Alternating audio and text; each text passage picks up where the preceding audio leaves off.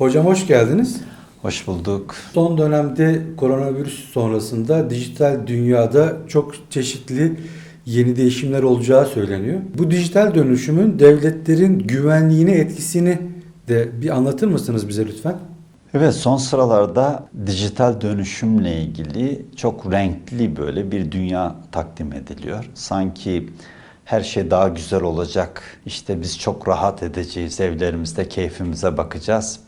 Bütün işleri bizler için yapay zekalar, robotlar falan filan işte otomatik üretimler bunların hepsi yapacakmış gibi lanse ediliyor. Ancak daha önce de ifade ettiğimiz gibi birçok şey sorgulanacak. Devlet yapıları sorgulanacak. Devlet yapıları sorgulanacak dediğimiz zaman devletin sağladığı en büyük hizmet güvenlik hizmetidir. Peki güvenliğimizi nasıl sağlayacağız?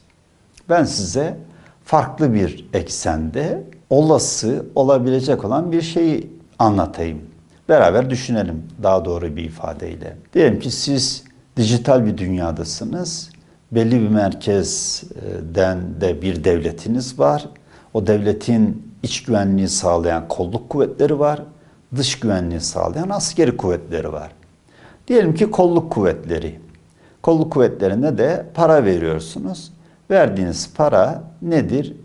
Coin olarak ifade edeyim. İşte 4000 coin ayda kolluk kuvveti bir şahsa veriyorsunuz. E ben dijital dünyada sizin kolluk kuvvetlerinizden emekli olmuş birine ulaştım. Ona siz çip takıyorsunuz. Ben de geldim başka bir çip taktım. Kimse bilmiyor. Dedim ki benim için sen de bir güvenlik kuvveti oluştur. Hiç kimsenin haberi yok. Gitti o da senin güvenlik kuvvetleri içerisinde bazı adamlar ulaştı. Arkadaşları tanıdı. Kaç para veriyor sana devlet? 4000 coin. Al sana 10 bin coin. Aynı zamanda bizim istediğimizi de yap dedi. E bunu tamam 3 kişi 5 kişi reddetti ama diyelim ki 250 bin kişilik bir kolluk kuvveti e, nüfusu içerisinde 5000 tane adam çıkmaz mı? Hadi bırak onu 1000 tane adam çıkmaz mı? Çıkar. 250 binde 250'de bir adam dedi ki evet tamam tak koluma sen de çipini. 10 bin coin de oradan aldı. Devletten de 5 bin coin aldı. 15 bin coin de yaşıyor. Hatta bu emekli olan insanlar da olabilir bu şekilde. Tabii emekli olan insanlar olabilir. Fiili olarak çalışan insanlar da olabilir. Fiili olarak devlete hizmet ediyor. Ayda da bu hizmetine mukabil 4000 coin şey alıyor, maaş alıyor. E başka biri geldi, dağıtık sistemde para üreten biri bir şekilde ulaştı senin elemanına, senin memuruna. Ona dedi ki 10 bin coin benden. E bir müddet sonra bir iş oldu. Diyelim ki sen yani 5 bin tane adamı belli bir yere gönderdin. Şurasını kontrol altına aldın. Burada güvenliği sağlayın dedim. Onlara da bu 10 bin coin veren adam da dedi ki ya orada çok fazla çalışmayın. Bırakın işler nasıl gidiyorsa kendi seyrinde devam etsin. Siz güvenlik için çok fazla kendinizi yıpratmayın. Şu şekilde olsun. Farklı bir talimat verdi. Hangisine uyar o adam? O adam 10 bin coin verene uyacaktır. Yani kendimizi aldatmayalım. İşte bu bir güvenlik açığı mıdır? Evet bu güvenlik açığıdır. Tabii bunu bir de Türkiye özelinde düşünmemek lazım. Ya bütün ülkelerde aynı şeyi düşününce hani burada milli duygularımız belki Türk polisi, Türk askeri yapmaz ama misal Yunan ordusunda Yunan polisi bunu her yapabilir. Bunu global düşündüğümüz zaman.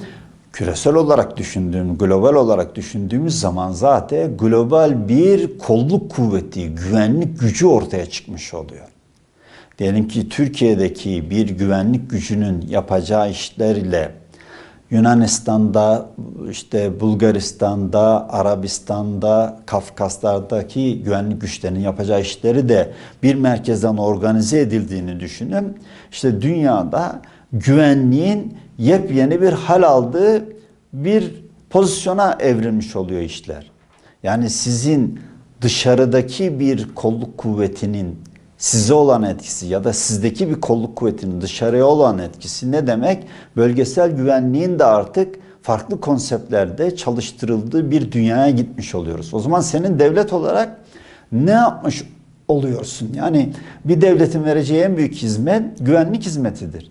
Sizin vereceğiniz güvenlik hizmetini delik deşik etmiş oluyor adamlar. Bizim Bu devletimiz burada basitinden- daha fazla para veremez mi? Bizim devletimiz buna daha fazla para verse bile düşünün biz ne dedik daha önceden? Adamların elinde bir buçuk katrilyon dolara yakın para var. Bunları dijital dönüşümle coinlere çevirdi diyelim ki e, sizde sırın sizdeki coin üretimiyle onlardaki halihazırda var olanlarla yarışmanız mümkün değil. Şimdi işte aynı parada düşünün itibari paralarda.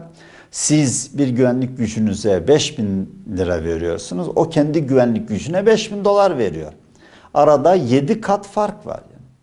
Siz o 5000 dolar vereceğine 500 doları sizdeki bir güvenlik gücüne ekstradan verse sizdeki güvenlik gücünün kafasını karıştırmayın yeter.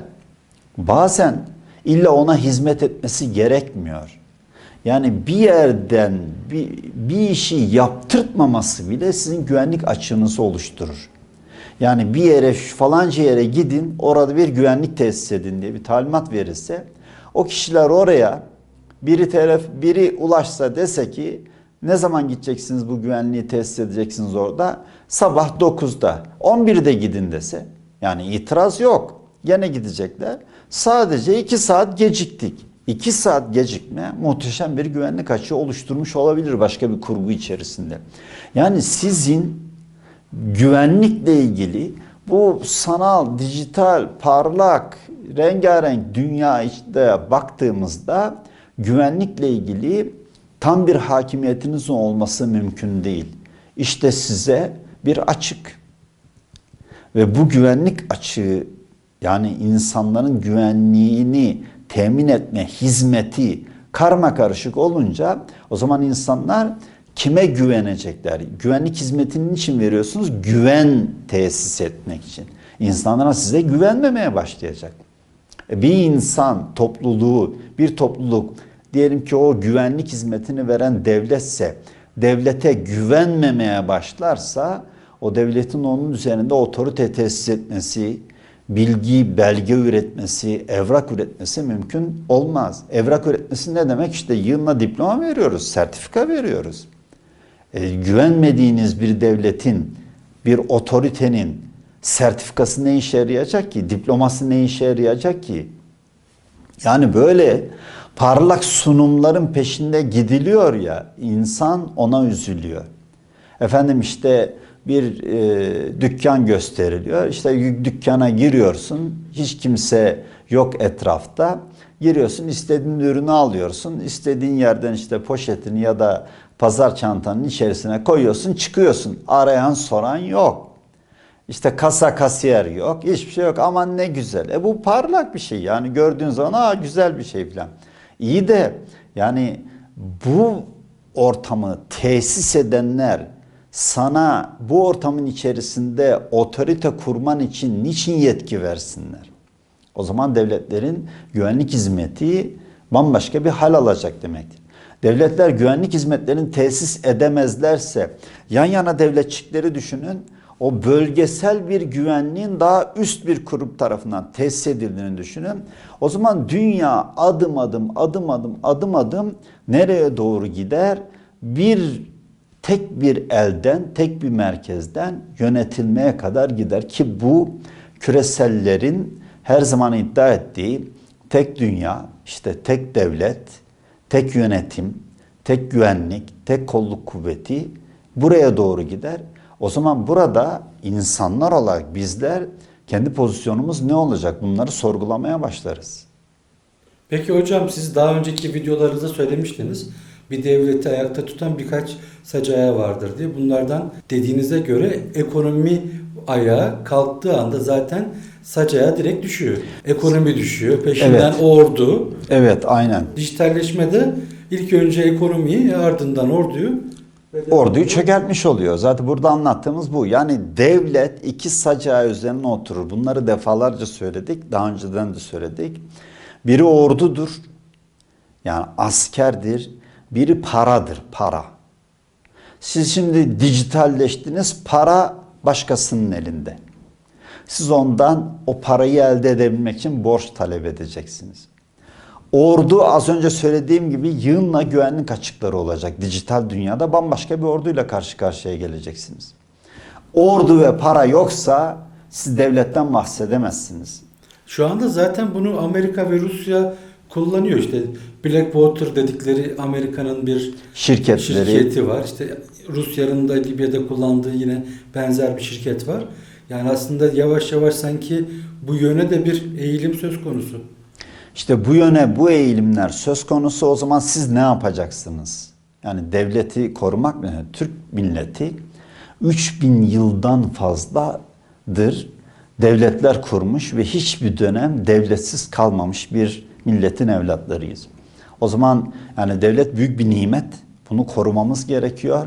Koruyacaksak ne yapacağız? Bakın bu dijitalleşme böyle bir nimeti alıp başkasına teslim etmek demektir. Yani teslim olmak demektir. O zaman ne yapacaksınız? Devletin para sacayağını korumanın birinci şartı paraya siz hakim olacaksınız. Paraya siz hakim olmanız ne demek? Paraya siz hakim olmanız demek oturacaksınız. Bu dijital para artı itibari para, kağıt paralar artı gerçek paralar, mal paralar. Bunların üçünü aynı zamanda tedavül ettirecek bir formül ortaya koyacaksınız. Gerektiğinde dijital para gücü kestiğiniz zaman bir karar vermeyle diskalifiye edeceğiniz bir para sistemi. Siz devlet muhasebesinde dijital para kullanılmayacak dediğiniz andan itibaren dijital para diye bir şey ortada kalmaz. Bu devlet otoritesinin iki dudağı arasında e, ki bir talimatıyla oluşturulacak olan bir şey. İtibari para siz neye itibar edilecek, edecekseniz o para demektir. O itibari para siz buna itibar edilmeyecek, şuna itibar edilecek dediğiniz zaman ödeme aracı olarak o ödeme aracı haline gelir. Gerçek paralar da altın ve gümüş ve kıymetli madenler bunları tedavül. Bunların üçünü de tedavül ettirdiğiniz zaman önümüze çıkacak olan her türlü tehdidi bertaraf etme kabiliyetine ulaşıyorsunuz demektir. Anlatmaya çalıştığımız sürekli bu. Ama bunları nasıl oluşturacağız? İşte bunları bir formülle oluşturacaksınız. Şeffaf, herkesin takip edebileceği bir formül olması lazım. Takip edebilecek ki devlet dediğimiz şey nedir? Devlet dediğimiz sen ben hepimiz. Biz takip edebileceğiz ki en tepede 3-5 tane adamın kararıyla farkına varmadan devlet dediğimiz şey başkasının bir alt organı haline dönüşmesin. Biz göreceğiz. Diyeceğiz ki bir dakika ya. Memlekette bak bu kadar kanun, nizam var. Bu kuralları koyduk. Bu e, kurumları kurduk. E, siz bunların dışında operasyon yapıyorsunuz. Yapmış olduğunuz iş ve işlevler bu kurallara, bu kanunlara, bu mevzuata uygun değil. Bu kurumsal yapının içerisinde değil diye halk itiraz edebilsin. Onun için açık formüllerle yapılması gerekiyor. Öyle bir noktaya geldik artık. Yani bizim denetlenebilirlik devletin gücüne dönüşecek. Yani bunu dönüştürmek lazım. Yani halk denetleyebiliyorsa önce halk şuna kanaat getirecek. Evet ya yani şu üç tane paranın dijital para, kayıt para diyeyim ben bunların hepsine. ister kağıt para ister dijital para olsun. Kayıt yani bir yerde kaydı olan para. Kayıt para ve gerçek para. Bunları birlikte tedavül ettiren, miktarını belli formüllerle ortaya koyan şeffaf bir yapıyı ortaya koydunuz. Şu kurum bunu yürütür dediniz. Mevzuatı şudur dediniz. Mükafatı budur, mücazatı karşılığı cezası budur dediniz. Ondan sonra bunu halkın takip etmesi, buna uyulduğunu görmesi ya da uyulması için zorlaması devletin gücünü oluşturacaktır. Bu bir. Aynı zamanda halkın kendisi de mesela ordunun biz niçin bizim ordumuzun Türk ordusu hep erkeklerin hepsi askere gitti. Ne denir orada? Her Türk asker doğar diye böyle bir yürüyüşte kullanılan bir şey vardır, slogan vardır. Demek istediği şey şudur. Yani bütün vatandaşlar orduya sahip olacak. Hep beraber yani o kabiliyete sahip olacağız. Siz bunu özelleştirdiğiniz zaman belli bir şirkete az önce dediğiniz gibi belli bir şirkete havale ettiğiniz zaman o şirketin sahibinin otoritesi altında onun isteği doğrultusunda hareket eden bir şey olur, bir yapı olur. O bize güvenlik sağlamaz ki. Ne kadar para varsa, ne kadar para vereceksen o kadar güvenlik verecek demektir. Halbuki bizim dediğimiz devlet öyle bir şey değil ki. Devlet bazen küçücük bir şey için muhteşem bir hamle yapabilir. Yapar tarih boyunca, çağlar boyunca kendisinden sonra gelecek olan nesille, evlatlara o örnek olur. Onun için devleti koruyacak mıyız? Yani bu böyle bir nimetin varlığı devam etsin. Kendimizden olan insanlarla bunu sürdürelim diyecek miyiz? Ki bunun ne kadar önemli olduğunu son sırada Orta Doğu'da yaşadığımız olaylar, ülkede ve bütün dünyada gördüğümüz olaylar bize öğretiyor, gösteriyor. O halde yapacağımız şey paranın ve ordunun sahibi olacak şekilde önümüzü kurgulamaktır, yapıyı kurgulamaktır. Yoksa efendim dijital bir dünya geliyor. Oturduğumuz yerden çok rahat edeceğiz. Tele, sabahtan akşama kadar evde oturacaksın, televizyon seyredeceksin. Yani bu mudur? Şeyden sonrası senin dijital dünya tasavvurun bu mudur? Bunların hepsi çok detaylı olarak söylenmesi gerekiyor. Şimdi burada diğer alanlarda da neler olabileceğini müzakere ederiz, tartışırız ama en önemlisi devletin verdiği bir numaralı hizmetlerden bir tanesi, öncelikli hizmetlerden bir tanesi güvenliktir. Güvenlik dijital dünyada devlet otoritesinin dışına çıkmak demektir. Bu bu kadar basit, bu kadar net. Bütün YouTube'da, televizyonda, basın mecrasında bu dijitalleşme ile ilgili herkes işte güzel güzel rüyalar anlatıyor. Ama sizin bugün anlattığınız gibi işin güvenlik boyutu, özellikle var olma boyutu, devlet boyutu hiç gündeme gelmemişti. İşin ne kadar tehlikeli olabileceğini, bizi nerelere götürebileceğini açısından çok ufuk açıcı oldu. Çok teşekkür ederim bu anlamda. Hatta şunu da ekleyebiliriz. Şimdi güvenlik aynı zamanda vatandaşların huzur içerisinde yaşaması demektir değil mi? Siz bırakın kolluk kuvvetlerine ulaşmayı. Bu ülkede işi gücü olmayan, genç, dinamik milyonlarca insan var. Bunlara birileri dağıtık sistemde üretmiş olduğu coinlerle ulaştı. Dedi ki şöyle bir şirket kuruyoruz. Var mısın arkadaş? Varım. Hepsini işe aldı. Hiç bilmiyorsunuz. 5 bin kişi işe aldı. 10 bin kişi işe aldı. Bu ne olacak? Topu topu dijital sistemde bilgisayara gireceği 3-5 rakam onun için. Aynen o kadar. 3-5 tane rakamla bunları işe aldı. E bunlar da işe girdi mi? Girdi. Ve bunlara dedi ki büyük şehirlerden bir tanesinin merkezinde burada toplanın dedi. Trafiğin ortasına oturun filanca sloganı atın dedi. Hangi slogan? Diyelim ki biz barış istiyoruz, kardeşlik istiyoruz. Yani pozitif sloganlar düşün. Şeyi kitledi. E ne olacak? Bu talimatları verdi. İşte size kamu düzenini alt üst etti. E kim bunlar? Siz oturup da hangi ideolojiyle besleniyor, ne düşünüyor bunlar, ne istiyor bunlar diye eski mantığa göre aramaya çalışacaksınız. Sebep arayacaksınız arkasında. Halbuki arkasında bir sebep aramanıza gerek yok. Sebep coinler, para. Adam işsizdi. Hiç haberin yok senin. Birileri dijital olarak onlara coin verdi, para verdi ve bu paraları kullanmaya başladılar. 3 ay, 5 ay, 6 ay, 7 ay sonra bunlara dediler ki gidin diyelim ki Ankara'da Kızılay'ın göbeğinde trafiği kitleyin şu şekilde konuşun. Hiçbir şey başka bir şey demesine gerek yok.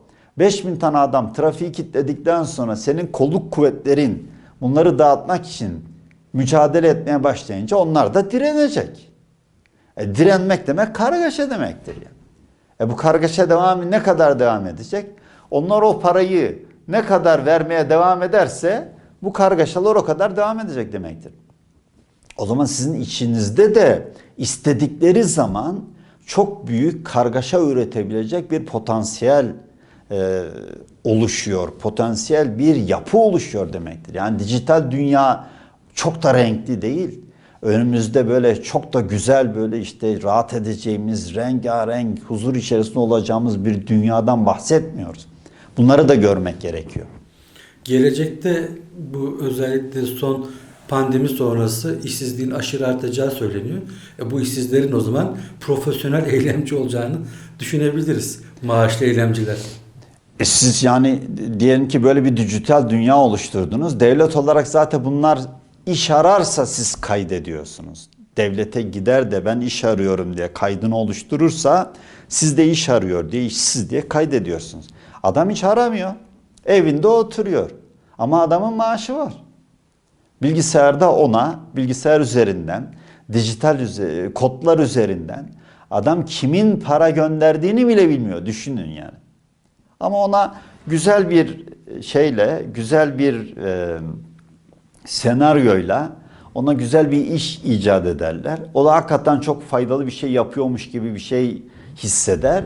Ama bir müddet sonra onları farkı, onlar bile farkına varmadan hiç ummadıkları bir olayın kendi aleyhlerine, kendi devletlerinin aleyhine, kendi güvenliklerinin aleyhine olan bir olayın ta içerisine sokabilirler. İşte dijital dünyanın imkanları, oluşturabileceği imkanları. O imkanlar bizim gibi milletler açısından büyük tehditler oluşturmuş olur. Aman diyelim de bu dijital severler bunu da sanki gelecekte iyi bir şeymiş gibi lanse edebilirler. Bakın size işte iş kapısı açılacak. Profesyonel eylemciler olacaksınız diye. Aynen yani e, bazen izliyoruz zaten bazı yorumlara hayret ediyoruz ama insanların böyle hakikaten çok hikmetli söyler söyleniyormuş gibi dinlemelerine dinlemeleri bizi korkutuyor yani. Akıl seviyesi düştükçe risk artıyor, tehdit artıyor. Yani karşımızda bilgisayar tuşlarına basarak para üretebilen bir taraf varken ulusların bu sistemin içerisinde var olmaları pek mümkün görünmüyor. Bu seri bence çok insanların zihninde yeni sorular oluşturacaktır. Bu seriye devam edelim istiyorum. Eğer izleyicilerimizden de bu yönde talepler gelmeye devam ederse. Ee, çok teşekkür ederim. Çok aydınlatıcı Ben oldu. teşekkür ederim. Hoşçakalın.